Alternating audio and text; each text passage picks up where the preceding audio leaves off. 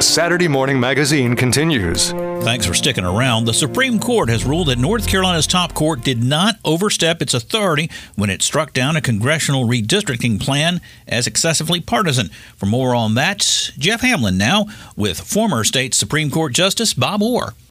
There was a huge body of law against the position taken by the uh, Republicans in this case.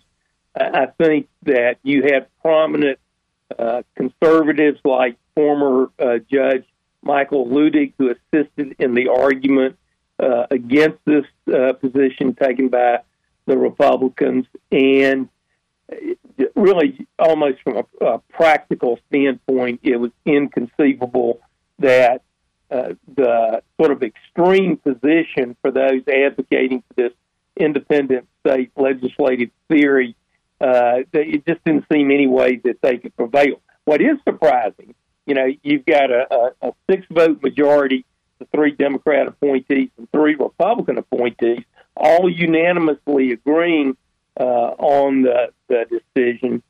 And, you know, one of the points that nobody's talking about is uh, the case begins with a jurisdictional question whether the Supreme Court should have actually decided it. That's true. And I thought some people were taken aback by that. This ruling has a significant impact nationally. For now, at least in the short term, how much of a difference will it make in North Carolina now that the state Supreme Court is has a, a Republican majority? Well, I don't think uh, the decision will have any immediate impact on the redistricting litigation, which was at the heart of the the case, uh, or probably going forward when the legislature redraws uh, the districts uh, during this session. Uh, I, I, do think it had uh, far greater national uh, implications in that it drove a stake through the heart of the the advocates for this independent state legislative theory, and I think that's one of the reasons Chief Justice Roberts and the majority wanted to go ahead and decide the merits as opposed to punting the case down the road by saying there wasn't jurisdiction. I, I think they made a decision that this uh, this needs to be stopped here and now, and this opinion does. And that was a theory that Donald Trump tried to use when he lost the race against Joe Biden back in 2020. Could you see Donald Trump still clinging to this theory if he winds up in the general election again next year? Well, considering he's still clinging to the uh, to the lie that he somehow won the 2020 election, he'll cling to anything that he thinks has any traction.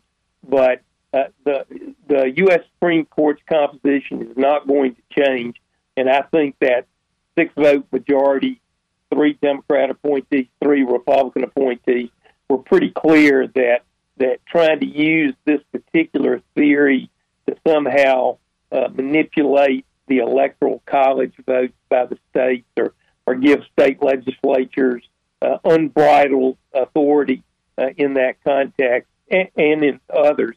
I, I, just think they have no grounds to stand on now. And so, uh, you know, Trump may try and promulgate it, but it's going nowhere. Right.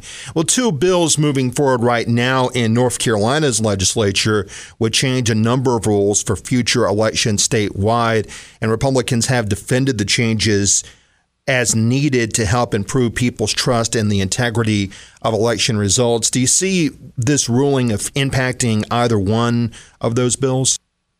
No, I really don't. I, uh, I do think, and I'll put a plug in. I'm involved with uh, the North Carolina Trust Trusted Elections Network, and my co-chair Jennifer Roberts, former mayor of Charlotte, and we're putting together, and uh, along with Catawba College, uh, the uh, an independent study of the North Carolina election system.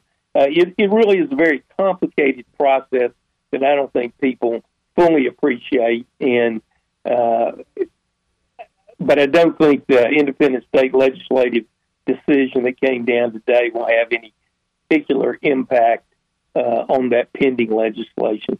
Now, you mentioned that commission that you're a part of with former Charlotte Mayor Roberts. Can you tell us more about that and what is it looking at? You said it's looking at the election system in North Carolina.